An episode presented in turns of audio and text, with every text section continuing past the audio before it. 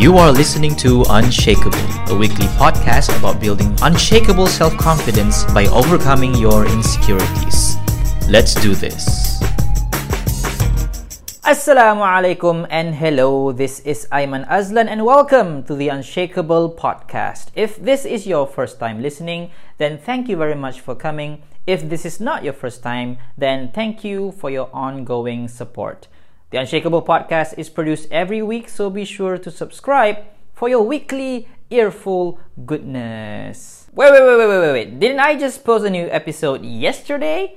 Yes, I did. If you listen to the previous episode, you know that I mentioned how I missed four podcast episodes because I was gone for four weeks. It was inexcusable, so I wanted to make up for the missed episodes by posting four new episodes back to back, starting with this one. In the previous episode, also, you might remember that I talked about owning up to your mistakes and taking control. So, I want to expand a bit more about taking control in this episode because there is an interesting concept related to that topic that I learned in my psychology class back when I was in university, like six or seven years ago, way, way, way back then. That concept is called the locus of control. Hmm, what is it? Basically, the locus of control refers to your belief about how much control you have over the things that happen in your life. When you face a challenge, for example, do you believe that you can do something about it to change the outcome? Or do you believe that there's nothing you can do and you just have to accept whatever happens because it's going to happen anyway? There are two types of locus internal and external. Internal locus means that you believe that you have control over the outcome. What you do right now will affect what happens next. External locus means that you believe that you don't have control over the outcome. Whatever you do right now will have no effect whatsoever to what happens next.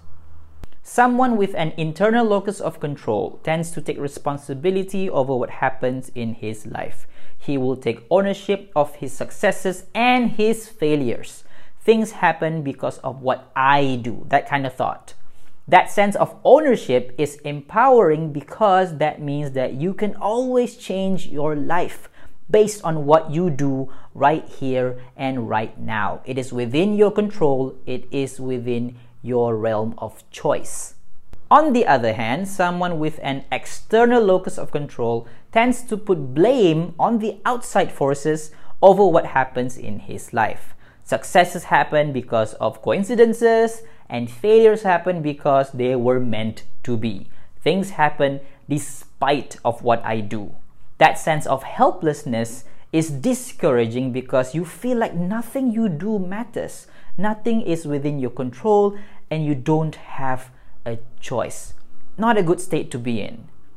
Perhaps right now is a good time to just pause for a moment to reflect on ourselves to see whether we have an internal locus of control or an external locus of control. Try to remember back to the last time you experienced failure. Do you believe that you can learn from the experience and change the outcome if similar situation happens again? Or do you believe that the failure is going to happen anyway, regardless of what you do right now or in the future? It's just going to happen. If we discover that we have an external locus of control, meaning we tend to blame things on the outside, then we have a good news. Because coming back to the very definition of locus of control, it is about our belief.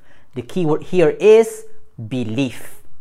Belief is not something that we were born with, it is something that we learn and developed over time through our life experiences. Meaning, our belief can always change. In other words, you can always unlearn external locus of control and learn internal locus of control. You can always change your belief. Okay, now, how do we start making that change? Well, the next time something bad happens to you and you tend to want to blame something external, make the conscious choice to blame on something internal, which means your own self. Not in a depressing way, but in an empowering way. Meaning, when you take the blame, you take control, you take ownership, you take responsibility. You can do something about it and you can take action. So, the next time you get a bad grade in a test, or a bad review from your boss, or a bad comment from your customer, or a bad rejection from an interview, or whatever, do remember that you can always change that outcome the next time. All you need to do is take responsibility for what happens, learn from the experience, and apply the lessons you learn to improve yourself so that when it happens again, you can respond differently to get a different, hopefully better outcome. And that is the message for today. I hope you have benefited from this episode of Unshakable. Be sure to let me know what you think because I would love to get your feedback. And as always, please share this message with someone you care about. Until next time, be unshakable, my friend.